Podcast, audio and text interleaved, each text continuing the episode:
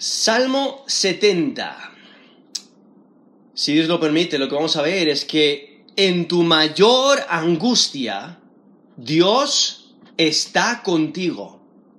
En tu mayor angustia, Dios está contigo.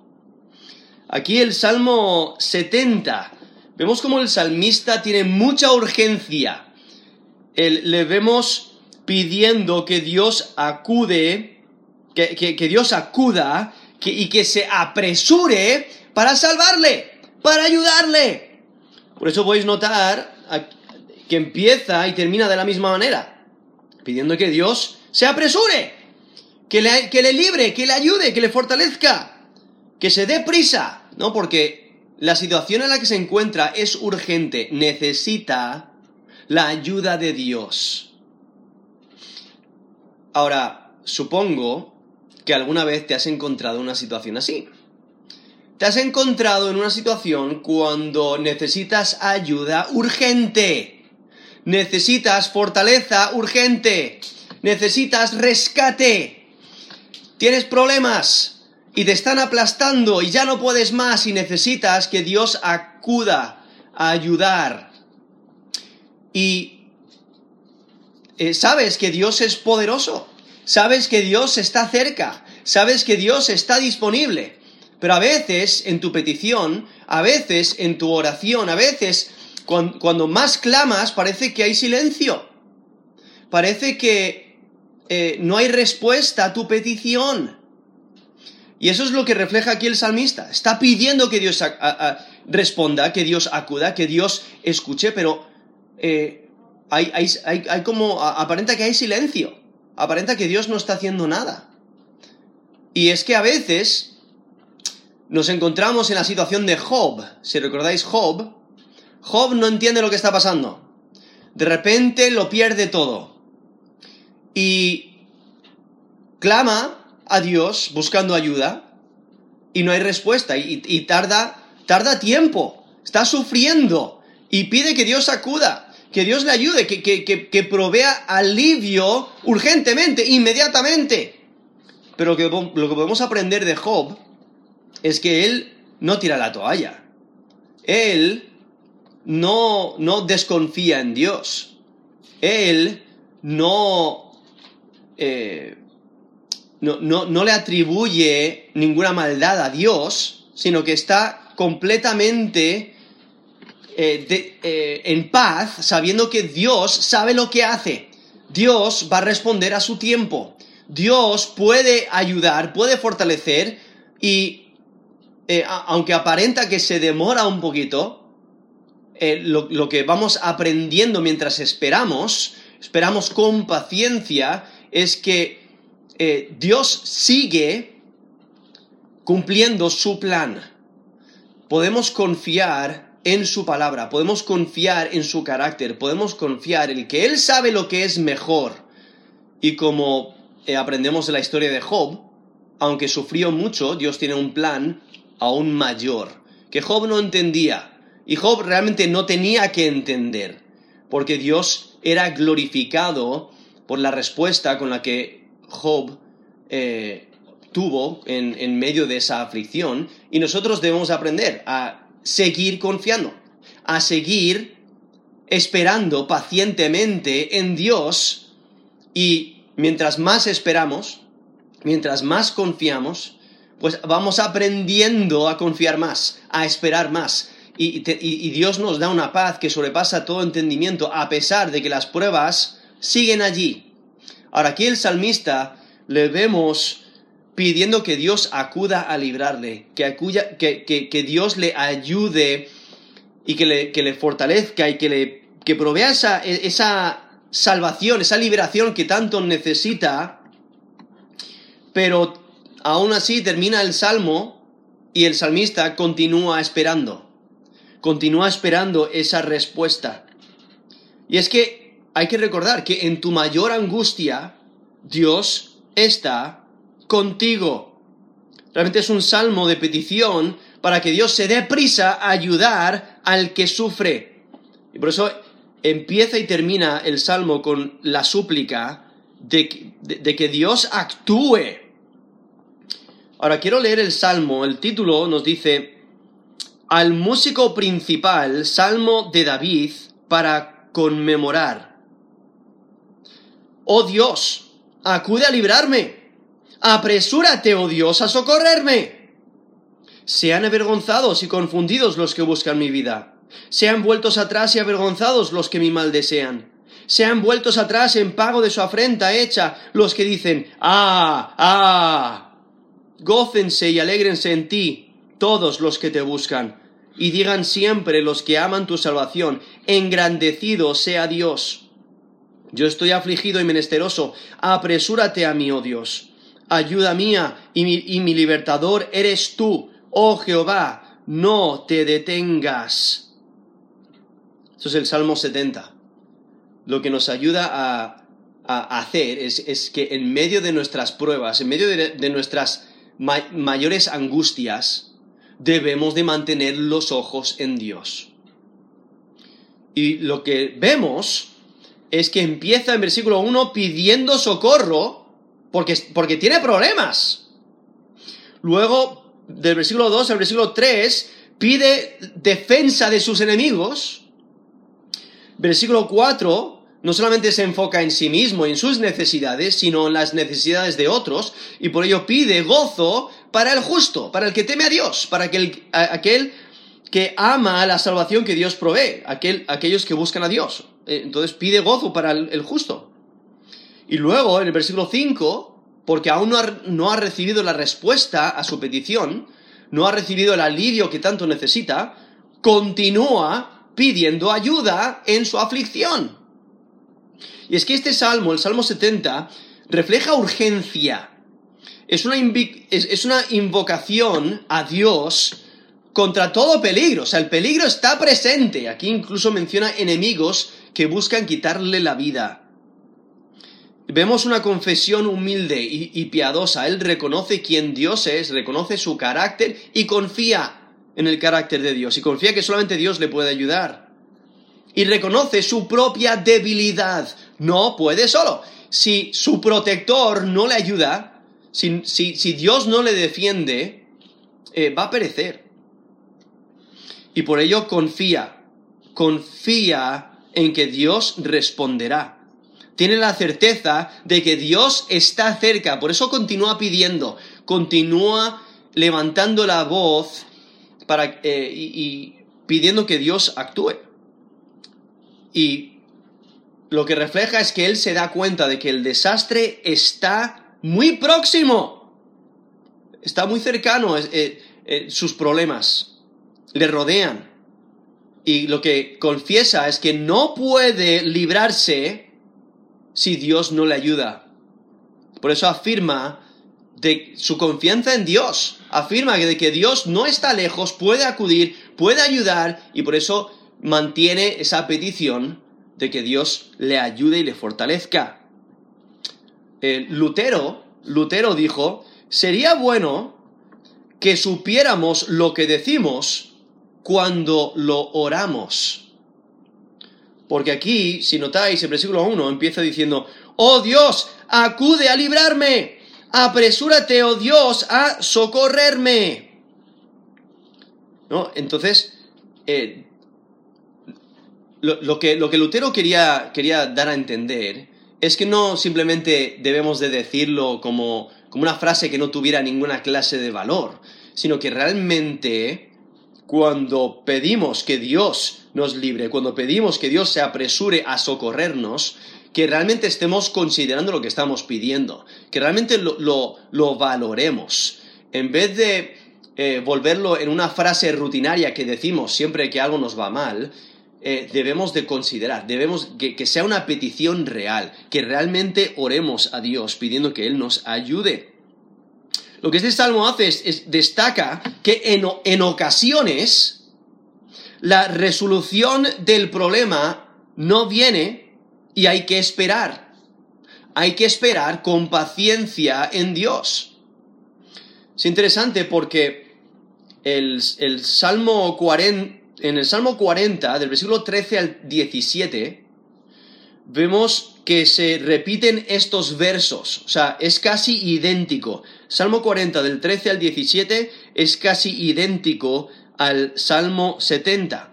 Realmente es imposible saber cuál fue su lugar original. Si, primero eh, se escribió el Salmo 70 y luego se añadió al Salmo 40, o quizás eh, sacaron esos versículos del Salmo 40 y, lo, separaron y hicieron un salmo independiente. Aquí en el Salterio vemos que se encuentra aquí independiente. Eh, entonces vemos eh, esos dos lugares. Y el texto no nos dice por qué se repiten estos versos de manera modificada. Hay, ciertos cambios en la terminología, pero son casi idénticos aparenta que la sección fue adaptada para otras circunstancias. Entonces se usaron estos versículos en otras circunstancias, pero lo que es interesante es que aquí el, el Salmo 70 le vemos al salmista esperando, aún la resolución no ha venido. Pero el Salmo 40, donde aparecen estos versículos también, sí, Dios ha respondido. Y lo que resalta el Salmo 40 es la importancia de seguir esperando, de ser paciente. Por eso empieza Salmo 40, versículo 1, pacientemente esperé a Jehová. Sea, y, en esas palabras, pues no dice cuánto tiempo tuvo que esperar, pero dice que esperó, esperó pacientemente. ¿Y, ¿Y por qué tuvo que esperar pacientemente? Porque aunque clamaba con urgencia, la respuesta no venía de inmediato y por eso tenía que esperar pacientemente, resaltando su, em, su confianza de que Dios actuaría, de que Dios le fortalecería, de que Dios está cerca y le ayudaría, que está disponible para ayudar y que Él actúa a su tiempo y hay, y hay que esperar al tiempo de Dios. Pero vemos ahí en el Salmo 40, versículo 1, dice, pacientemente esperé a Jehová y se inclinó a mí y oyó mi clamor. Y entonces ahí el Salmo 40 resalta como Dios le rescata, le ayuda, le fortalece. Aquí el Salmo 70 vemos aún esperando. Y por ello tenemos que esperar con paciencia, sabiendo que, que Dios sabe lo que hace.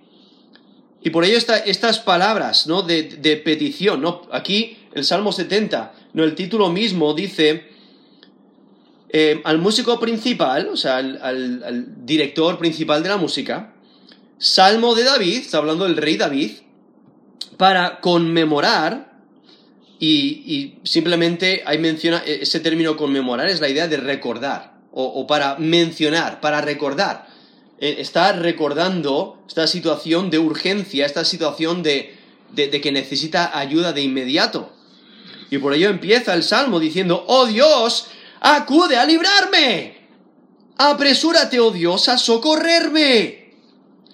Es una petición eh, muy, o sea, que, muy, muy, muy, importante que aplica realmente a toda situación. Podrías hacer esa petición ante cualquier problema. Es, es, una petición general, ¿no? Es una petición que aplica a diferentes situaciones y, aplica a cualquier situación en la vida. ¿Tienes problemas de salud? Pues puedes clamar. Oh Dios, acude a librarme, apresúrate, oh Dios, a socorrerme. ¿Tienes problemas financieros? También los puedes clamar. ¿Tienes problemas eh, eh, familiares? ¿Problemas entre vecinos? ¿Problemas en, el trabajo? ¿Problemas en la escuela? ¿Problemas entre, entre tus relaciones? Eh, problemas con tentaciones, problemas con pecados. No, puedes clamar. Oh Dios, acude a librarme, apresúrate, oh Dios, a socorrerme. No, porque necesitas ayuda. Aún si necesitas defensa, necesitas protección, necesitas salvación, necesitas ayuda, necesitas alivio, necesitas fortaleza, necesitas descanso, necesitas paz. No puedes clamar como dice aquí el salmista en Salmo 70, versículo 1, Oh Dios, acude a librarme, apresúrate, oh Dios, a socorrerme. Lo que el salmista refleja es que necesita que Dios venga a librarle, ¿no? Necesita ayuda inmediata, muestra urgencia, ¿no? Necesita eh, ser rescatado de sus problemas. Y lo que expresa es confianza en total de que Dios le puede ayudar. Por eso acude a Dios y sigue clamando a Dios y no se da por vencido.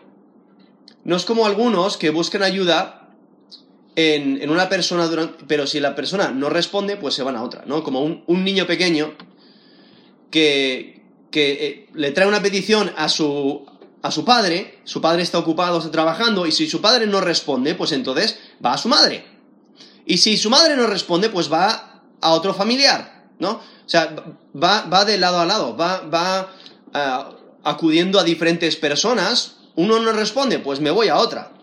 Eh, alguien, alguien no me puede ayudar, pues me voy a otra persona que, que, creo que me puede ayudar. Pero en este caso vemos al salmista que él sabe que el único, el único que le puede ayudar es Dios. Y por ello continúa clamando, continúa pidiendo, continúa demostrando esa urgencia porque solo Dios le puede ayudar, solo Dios le puede proveer alivio le puede dar descanso de sus problemas, le puede defender del enemigo. Solo Dios le, puede fortalecer sus manos débiles, le puede rescatar de las garras del malo. Aquí el salmista refleja que ha aprendido una gran lección. Clamar a Dios primero.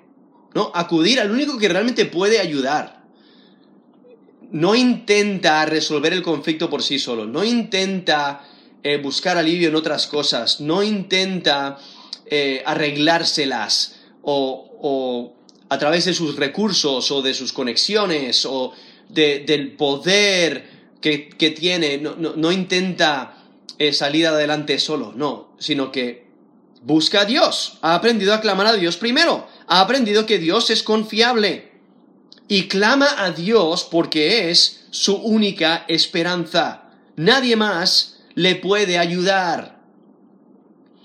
Es como el salmista en Salmo 18. Salmo 18, versículo 1 al 6 dice, Te amo, oh Jehová, fortaleza mía, roca mía y castillo mío, mi libertador, Dios mío, fortaleza mía, en él confiaré, mi escudo y la fuerza de mi salvación, mi alto refugio. Invocaré a Jehová, quien es digno de ser alabado, y seré salvo de mis enemigos. Me rodearon ligaduras de muerte y torrentes de perversidad me atemorizaron. Ligaduras del Seol me rodearon, me tendieron lazos de muerte. En mi angustia invoqué a Jehová y clamé a mi Dios. Él oyó mi voz desde su templo, y mi clamor llegó delante de él a sus oídos. Eso es Salmo 18, del 1 al 6. Saltando el versículo 17. Salmo 18, 17. Dice, me libró. O sea, Dios es quien me libró de mi poderoso enemigo y de los que me aborrecían, pues eran más fuertes que yo. Me asaltaron en el día de mi quebranto, mas Jehová fue mi apoyo. Eso Salmo 18. Primero he leído el versículo 1 al versículo 6 y luego del versículo 17 al versículo 18. O sea, Dios es el único que le puede ayudar y la ayuda de Dios es suficiente. Por ello aquí en Salmo 70, el salmista lo primero que hace es pedir socorro de sus problemas. Va directamente a Dios, sabe que Dios le puede ayudar, sabe que Dios está cerca para poder ayudarle, tiene el poder para hacerlo, tiene la sabiduría para saber qué hacer, está disponible y por ello va directamente a Dios pidiendo socorro. O sea, pide socorro en, en tus problemas. Es lo que nos está presentando en el versículo 1. Pide socorro en tus problemas. Porque en tu mayor angustia Dios está contigo. Pero no solamente debes de pedir socorro en tus problemas, sino también en versículo, del versículo 2 al versículo 3, pide defensa de tus enemigos. Pide defensa de tus enemigos. Aquí vemos como el salmista empieza a mencionar su situación presente. O sea, él pide que Dios actúe contra sus enemigos y, también describe los hechos de los enemigos. Nos dice el versículo 2, sean avergonzados y confundidos los que buscan mi vida. Sean vueltos atrás y avergonzados los que mi mal desean. Sean vueltos atrás en pago de su afrenta hecha los que dicen, ah, ah. Ya hay que pedir ayuda, hay que pedir rescate Hay que pedir defensa de nuestros enemigos. No, en las escrituras vemos varios ejemplos donde hay personas que son fieles a Dios y, que son rechazados y que tienen enemigos aún entre sus propios familiares, porque si recordáis a José, ahí en Génesis, sus hermanos se quieren deshacer de él, al punto que primero planean matarle, pero luego como dicen, oye, esto, esto realmente no tenemos ninguna ganancia con matarle, vamos a venderle a esclavitud, y eso es lo que hacen. Venden a José a esclavitud de Egipto. O sea, quizás tú te encuentras así, con familiares o con personas muy cercanas que buscan tu mal, que te quieren destruir. O quizás es algo similar a Amán. En el libro de Esther vemos que Amán es enemigo de los judíos. Quiere destruir a todos los descendientes de Abraham. No, quiere, quiere destruir a los israelitas, a los judíos, y, eh, bueno, eh, la toma contra Mardoqueo, construye una horca, le quiere destruir, le quiere matar, le quiere ahorcar de inmediato y destruir a, todos los judíos en todas las provincias. O sea, os podéis imaginar lo, la angustia que eso traería, el, problema que, eso causaría, la, quizás el afán o la preocupación que, resultaría, ¿no? El, tener esta, esta amenaza presente, grave, te quieren destruir, te quieren matar y no, hay escapatoria. La provincia que vayas, eh, no hay escapatoria, te eh, van a destruir. entonces, ah, o sea, te puedes imaginar, los enemigos están por todas partes y te quieren destruir. ¿qué haces? Clama a Dios. Y vemos eh, aún en la, en la historia de Esther como Dios salva a su pueblo. Dios salva a Mardoqueo. Dios salva a, los judíos. Viendo que Dios está disponible. Simplemente tenemos que clamar y pedir ayuda, pedir defensa de nuestros enemigos. También tenemos la, la historia de, de Daniel, tenemos a los gobernadores y a los sátrapas que se quieren deshacer de él, porque Dios le ha puesto en un lugar de prestigio, un lugar muy poderoso, y le quieren deshacer, ahí en, Daniel capítulo 6, se quieren deshacer de él, le quieren destruir, o sea, quieren lanzarle a, un foso donde hay leones, leones hambrientos que ellos piensan le, le va a destruir, lo van a destruir. Entonces, vemos a Daniel rodeado de personas que buscan su mal, esos gobernadores, esos sátrapas, y aún podéis imaginar ser lanzado al foso de los leones y, y pensar en qué es lo que un león hambriento quiere hacer, destruirte. Pero puedes pedir ayuda, ayuda de Dios para que te defienda de tus enemigos, de aquellos que quieran tu daño. Y aún en la historia de Daniel vemos cómo Dios les protege. Dios le protege, los leones no le hacen daño, incluso cuando el, rey echa a aquellos que acusaron a Daniel en el, foso de los leones, ¿qué les ocurre a ellos? Son despedazados antes de tocar el suelo. O sea, viendo la protección de Dios. En, esas tres historias, ¿no? La vida de José, la vida de, de Esther y de los judíos y de Mardoqueo allí en el libro de Esther, o aún también en la vida de Daniel vemos Dios protegiendo a aquel que es fiel, aquel que le teme, aquel que le sirve. Eh, Dios les protege de sus enemigos. Entonces debemos de pedir ayuda. Quizás tú te encuentras en una situación así. Tienes personas que buscan tu mal. Buscan tu mal en el trabajo, saben que eres creyente y te ponen esa zancadilla. O siempre hablan mal de ti, siempre critican, siempre te echan la culpa a ti. Buscan dañarte, buscan eh, eh, que lleves toda la carga, o buscan, si, tienen la oportunidad, buscan deshacerse de ti.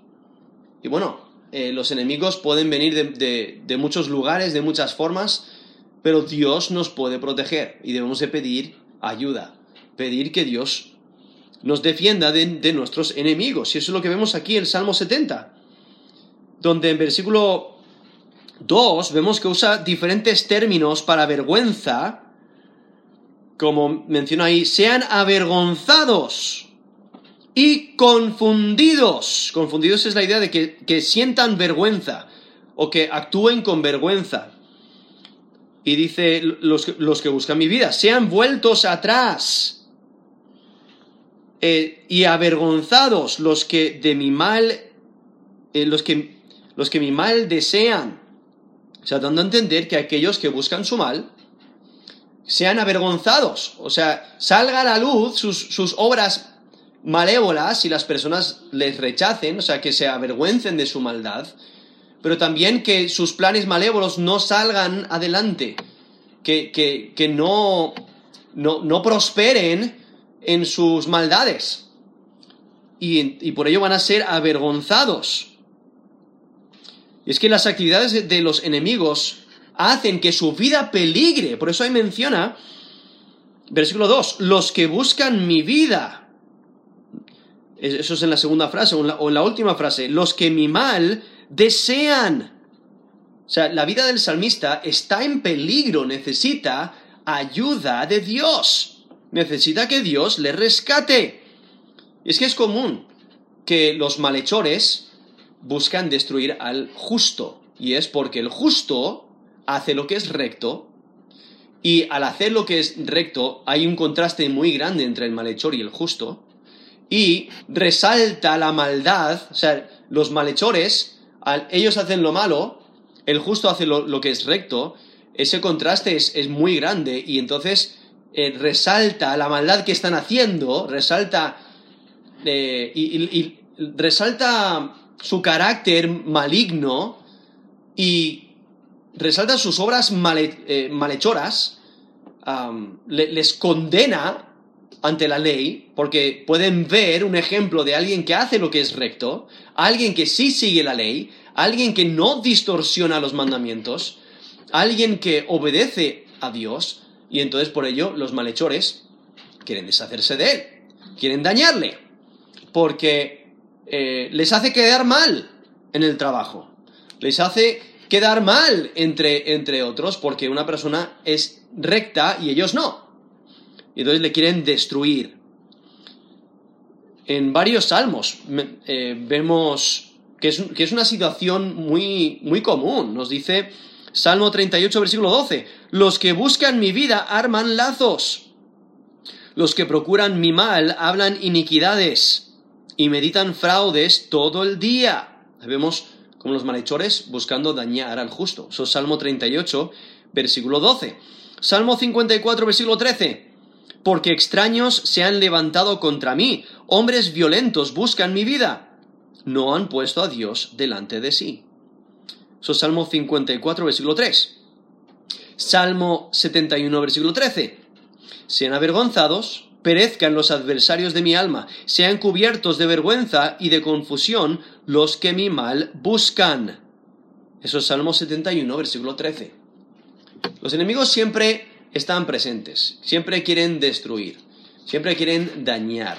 Cuando el, el, el que teme a Dios vive en rectitud, eh, va, va, va, a recibir persecución. O sea, el que quiera vivir piadosamente en Cristo padecerá persecución, eh, nos dice Timoteo. Entonces, viendo, eh, viendo cómo el, los malhechores buscan dañar, buscan destruir, buscan, buscan el mal de los que hacen lo que es recto. Y por ello eh, vemos, vemos aquí la petición del salmista para que Dios le rescate de sus enemigos. No, y la petición es que sus enemigos sean avergonzados, que se demuestre que ellos son los que están equivocados, que no disfruten de su maldad, sino que su maldad, o sea, sus planes, eh, les caigan a ellos mismos, o sea, que, que les exploten en su propia cara, que su maldad les avergüence, que retrocedan porque no consiguen lo que quieren. que sus planes fallen, que la búsqueda que ellos tienen, la búsqueda de maldad, no dé fruto, que no logren sus deseos. Por eso aquí el Salmo 70, versículo 2 dice, sean avergonzados y confundidos los que buscan mi vida. Sean vueltos atrás y avergonzados los que mi mal desean. Entonces, en todos esos planes, en todas sus asechanzas, en todos sus ataques, que, que no tengan fruto, o sea, que, que no les vayan bien, que no logren sus planes. En versículo 3 dice, sean vueltos atrás en pago de su afrenta hecha los que dicen, ah, ah. Entonces, o sea, eh, básicamente que, que ellos no logren sus planes y que ellos sufran y que el resultado sea en contra de ellos, no en contra del justo. Por eso dice, sean vueltos atrás. Entonces, en, vez de ir hacia adelante y, conseguir sus metas, conseguir sus planes malévolos, que ellos sean vueltos atrás, que no lo logren, que tropiecen, que caigan, ah, que sufran por sus, por sus maldades, que les pillen y que sean juzgados y que reciban lo que merecen, sus hechos.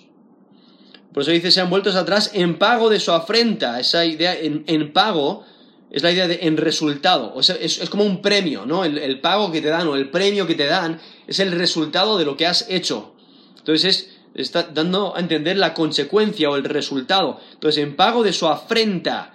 Ese término afrenta es otro término refiriéndose a vergüenza. Entonces, todas esas maldades que hacen realmente son una vergüenza. Entonces, que ellos mismos sean avergonzados, que ellos mismos reciban la vergüenza, que ellos mismos reciban el resultado de e, esas maldades, que les caigan a ellos mismos. Aún los que dicen, versículo 3 dice, los que dicen, ah, ah. Ahora, aquí en este contexto, eso es una expresión, ese ah es una expresión maliciosa de gozo. No sé si alguna vez eh, habéis visto a alguien reírse o gozarse cuando alguien se cae. Especialmente si son enemigos o si no se llevan bien, se, disfrutan, disfrutan cuando su enemigo se cae, cuando su enemigo se daña, eh, cuando su enemigo sufre. Y entonces, esa es esta expresión. Aquí los malhechores, los enemigos, están diciendo ¡ah! ¡ah! como una expresión maliciosa de gozo, se están gozando, están, están expresando como victoria porque en este caso han, tenido su mira o han puesto la trampa sobre el, eh, intentando atrapar al justo y entonces disfrutan cuando cae, disfrutan cuando sufre. Pero entonces aquí está diciendo, mira, los que, los que dicen, ah, ah, los que se gozan cuando los justos caen, pues que ellos reciban esa vergüenza. Y es que se gozan los malos cuando sus planes avanzan.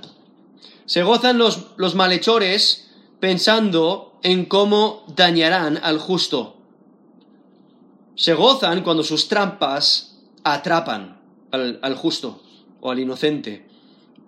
Se gozan cuando logran sus deseos malignos, cuando consiguen sus metas, cuando hacen tropezar a otros, cuando ven al justo caer. Pero Dios va a cambiar su buena fortuna para que entiendan que Él está en control. Y, y por ello, eh, los que se gozan de, de su maldad, los que se gozan cuando cae el justo, van a recibir justa recompensa. Van a recibir lo que se merecen. Van a caer en sus propios designios van a recibir el castigo de Dios, no escaparán el juicio.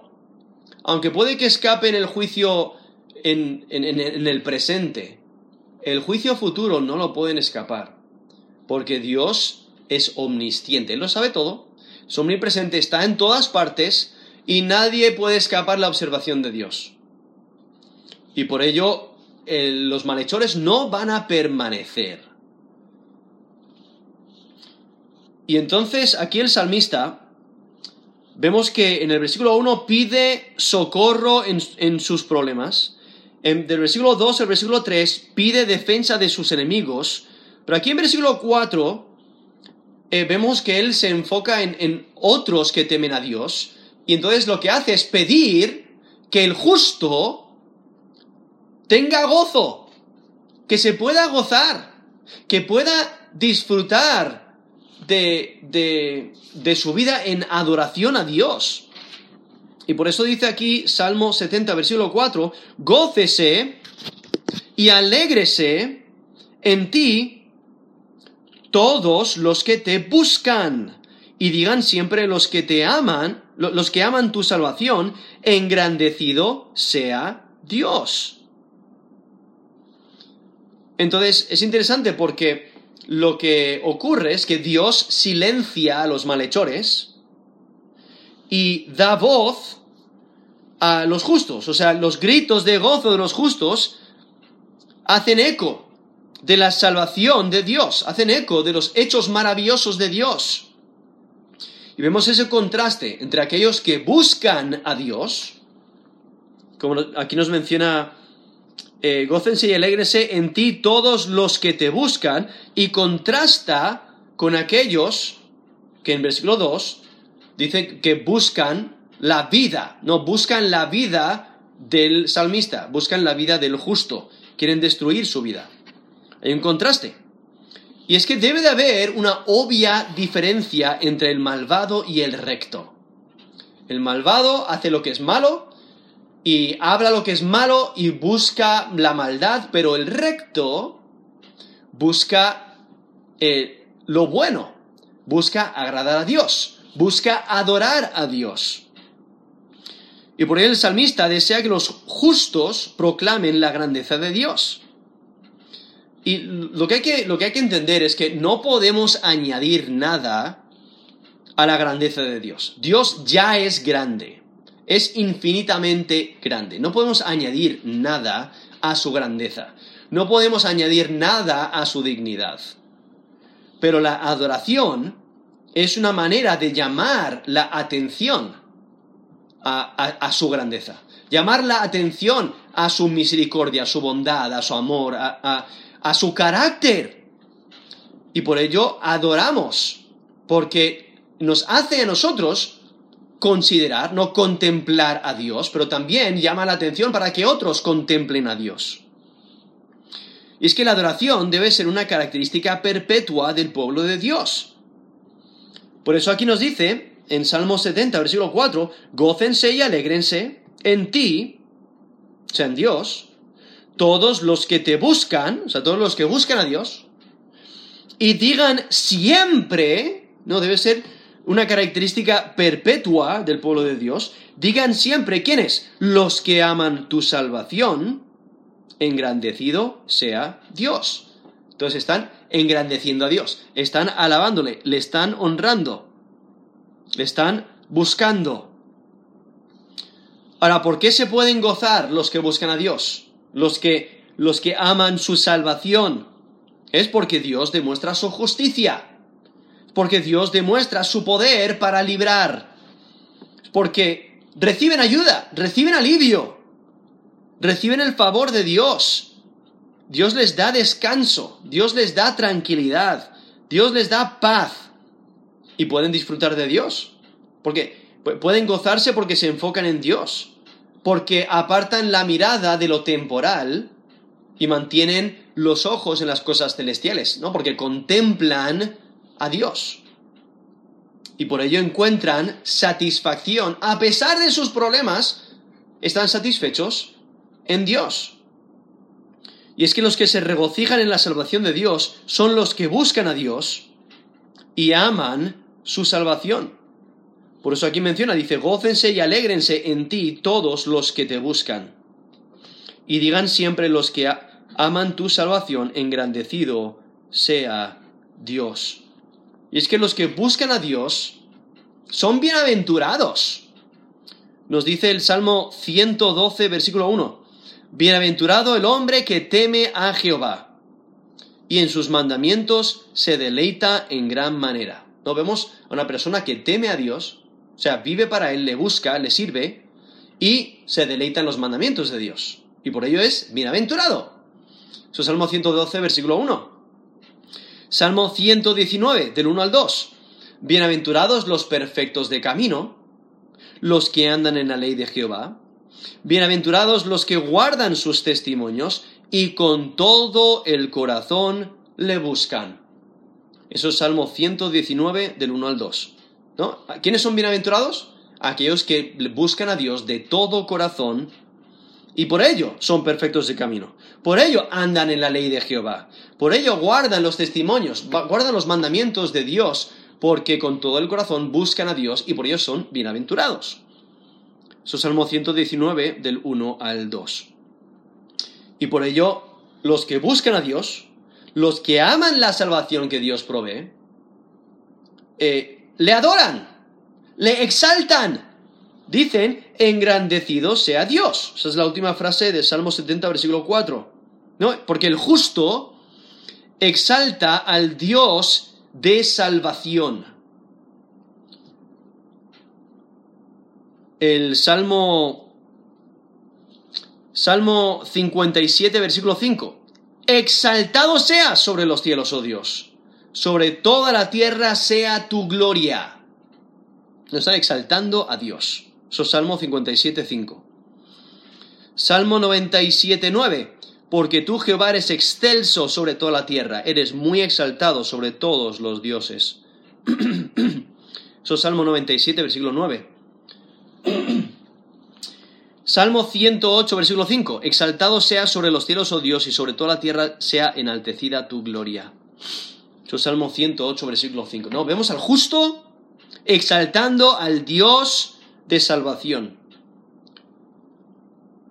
Y es que en momentos de crisis, cuando estás en medio de problemas graves, circunstancias adversas y difíciles, pensar en lo que Dios ya ha hecho, ¿no? Pensar en esa liberación anterior, pensar en cómo Dios ha provisto por tus necesidades, pensar cómo Dios ha aliviado tus dolores, pensar cómo Dios te ha protegido de tus enemigos, pensar de cómo Dios te ha ayudado en tu circunstancia anterior.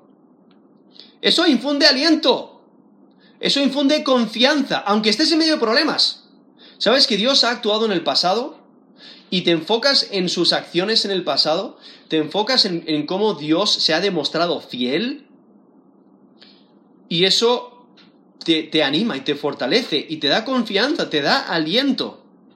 Aun cuando la situación presente parece desastrosa, parece imposible de sobrellevar, Dios da paz, Dios da gozo, Dios da fortaleza, Dios te levanta y te ayuda a continuar pidiendo con paciencia a continuar esperando.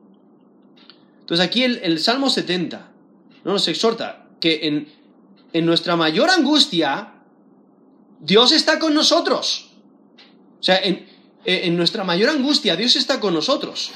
Por ello hay que pedir socorro en nuestros problemas. Lo vemos ahí en versículo 1. Pedir defensa de nuestros enemigos. Lo vemos ahí en versículo 2 y 3 pedir el gozo, gozo para el justo, para el recto, para el que teme a Dios. Lo vemos ahí en versículo 4. Y en versículo 5 termina el salmo de la misma manera que empezó. Porque aún no se han resuelto sus problemas. Y entonces, ¿qué es lo que debe de hacer? Continuar pidiendo ayuda en su aflicción. Eso es lo que tenemos que recordar. No debemos, no debemos de eh, tirar la toalla, no debemos de darnos por vencidos, debemos de continuar pidiendo, continuar acudiendo a Dios, continuar esperando con paciencia. Y Dios, y Dios proveerá, Dios actuará. Es continuar pidiendo ayuda en tu aflicción. Por eso aquí el salmista retorna a expresar su situación presente. Por eso dice en versículo 5, esto es Salmo 75, yo estoy afligido y menesteroso. Ese término afligido se refiere a que está en extrema necesidad. Y está tan necesitado que ya está agobiado, agobiado por su necesidad. inundado de necesidad. Ese término eh, menesteroso es la idea de que está oprimido, está, está necesitado al, máximo. Entonces, yo estoy afligido y menesteroso. Nos ha mencionado, eh, nos ha mencionado enemigos que le están oprimiendo, están buscando quitarle la vida. Eh, y como mencioné antes, el versículo 1, o sea, eso puede aplicar a toda clase de problemas, toda clase de circunstancias adversas. El salmista está en gran necesidad. Y por eso le vemos eh, clamando a Dios. Nos dice el versículo 5, apresúrate a mí, oh Dios, ayuda mía y, mi libertador eres tú, oh Jehová, no te detengas. Aquí vemos al, salmista como él reconoce el carácter de Dios.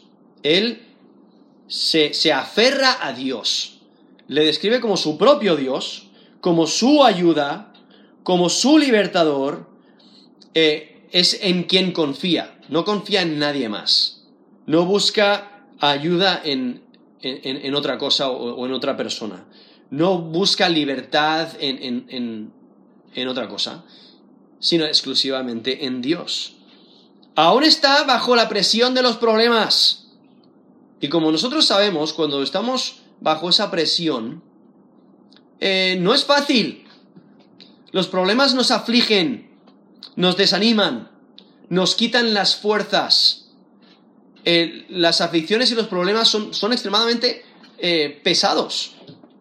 Y no podemos solos, necesitamos la ayuda de Dios. Yo, recuerdo una vez, eh, alguien, alguien nos, nos, nos, invitó a mover un piano. Ahora, no sé si alguna vez habéis movido un piano, pero un, piano, un piano de verdad, o sea, de un, piano acústico, pesa un montón. Y en esta, en esta circunstancia recuerdo que había que subirlo, no, recuerdo si había que, eh, eh, no, recuerdo si, había que subirlo escaleras o bajar escaleras, pero recuerdo que había que bajar o, subir eh, de, un piso a otro. Y en, en, las esquinas, ¿no? Cuando tienes que torcer, cuando tienes que cambiar, había dos sets. Em, eh, bueno, había un montón de escaleras. Y había. Te, tienes que bajar eh, ciertas escaleras y luego había como una plataforma que luego había que dar la vuelta, o sea, dar esa esquina y bajar otro set de, escaleras. Y entonces. Eh, otra serie de escaleras.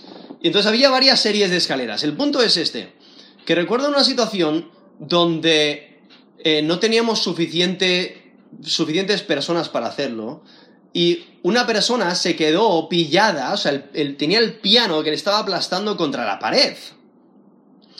Y supongo que sabréis lo que hizo esa persona. Empezó a gritar, ayuda, ayuda. ¿No? Por favor, quitarme el piano de encima. aunque no le estaba aplastando el todo, pero le estaba aplastando lo suficiente para, para molestarle, ¿no? Para hacerle daño. Entonces, eh, a, eso me refiero. Muchas veces tenemos los problemas tan cargados, tenemos, nos sentimos como que tenemos un piano encima y necesitamos ayuda, necesitamos que alguien levante esa carga. Y lo que tenemos que recordar es que el único que puede hacerlo es Dios. Y por ello aquí vemos el salmista que aun cuando está afligido, aun cuando la presión no ha cesado, aun cuando los enemigos siguen cerca, aun cuando los malos siguen buscando su vida, los malos siguen planeando en contra de su vida, siguen buscando destruirle. El salmista sabe que solamente Dios le puede ayudar y por eso acude a Dios. Va directo a Dios, continúa clamando. Y es que necesita que Dios actúe conforme a su carácter. Por eso dice, versículo 5, ayuda mía. O sea, Dios es quien ayuda. Mi libertador es el que puede librar. Y vemos como le, identifica como, como Dios, aquel que tiene todo el poder, aquel que realmente puede ayudar, está cerca. Y por ello pide que, que Dios se mantenga cerca para actuar rápidamente en su angustia. Necesita que Dios actúe rápidamente. Es una situación urgente. Y entonces en, en Salmo 22, versículo 19, Salmo 22, versículo 19, dice, mas tú, Jehová, no te alejes. Fortaleza mía, apresúrate a socorrerme. Eso es Salmo 22, versículo 19. ¿No viendo esa urgencia? Pide que Dios le ayude. Es como el texto que estamos considerando aquí en, Salmo 70, ¿no? Está pidiendo que Dios actúe con rapidez. Salmo 38, del 21 al 22. Dice, no me desampares, oh Jehová, Dios mío, no te alejes de mí. Apresúrate a ayudarme, oh Señor, mi salvación. Eso es Salmo 38 del 21 al 22. El Salmo 69, versículo 17. No escondas de tu siervo tu rostro porque estoy angustiado. Apresúrate. Óyeme. Eso es Salmo 69, versículo 17. No, vemos que a, través de los salmos, circunstancias similares, pidiendo ayuda, pidiendo que Dios acuda eh, de, de, inmediato, proveyendo salvación, proveyendo fortaleza.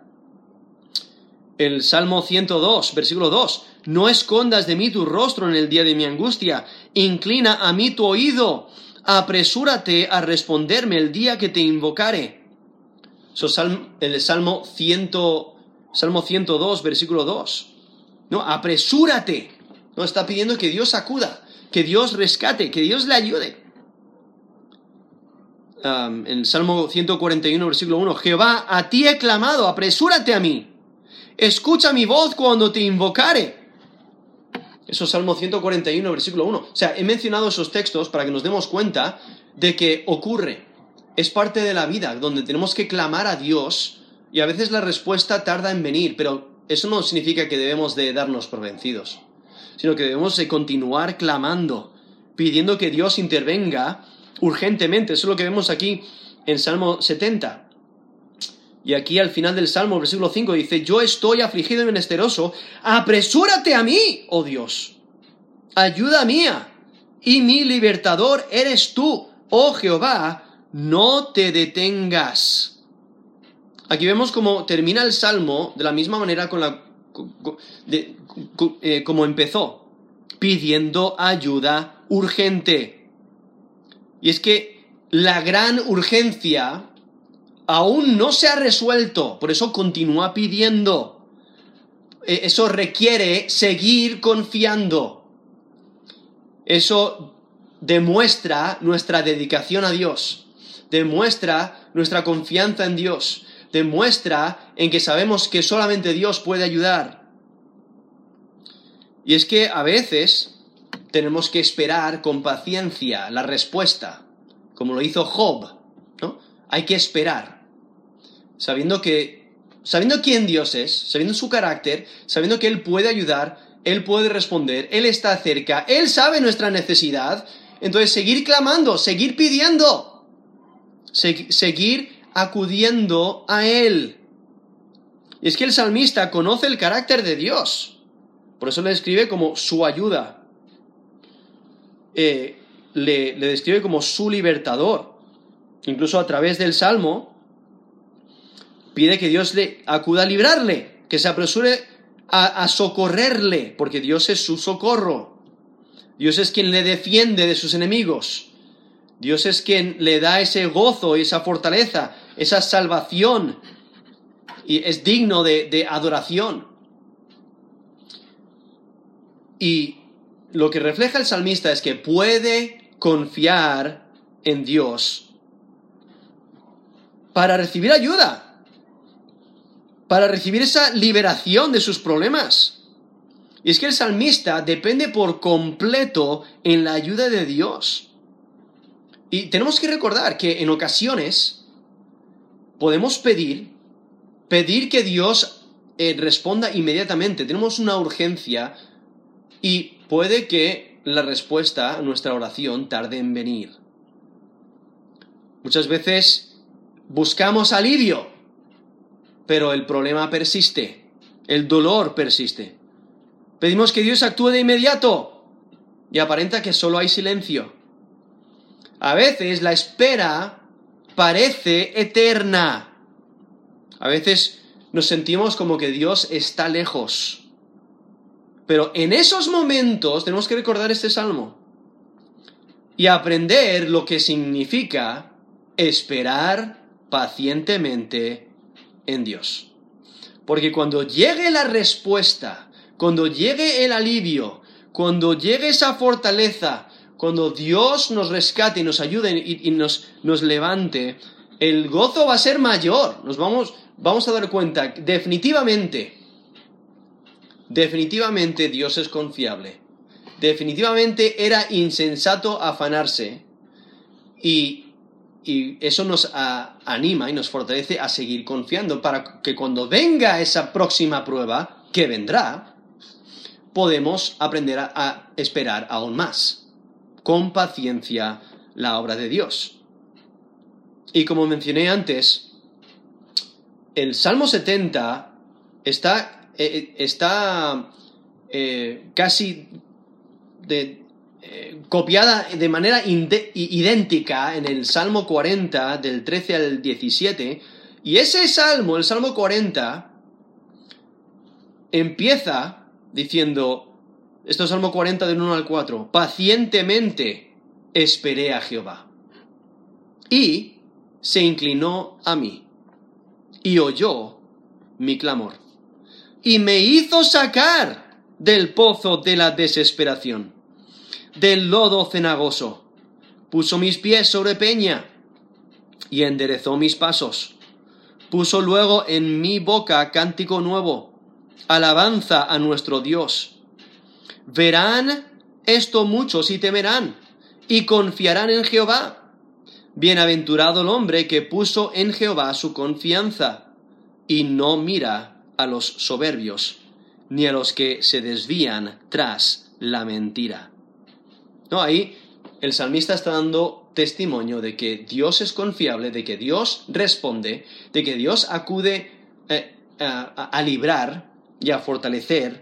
Él responde a la petición, pero nuestra, nuestra responsabilidad es de esperar pacientemente en Dios. Esperar pacientemente en Dios. Y, por eso tenemos este texto, por eso tenemos aquí el Salmo 70, porque nos ayuda a entender que Dios sí está cerca, Dios sí escucha la petición de sus hijos, Dios sí acude a librar. Y Él libra a sus hijos a tiempo, o sea, Él sabe el mejor tiempo. Aquí resalta como los malos buscan lo malo, pero los justos buscan a Dios. Los malos reciben lo que se merecen. Y Dios está con su pueblo.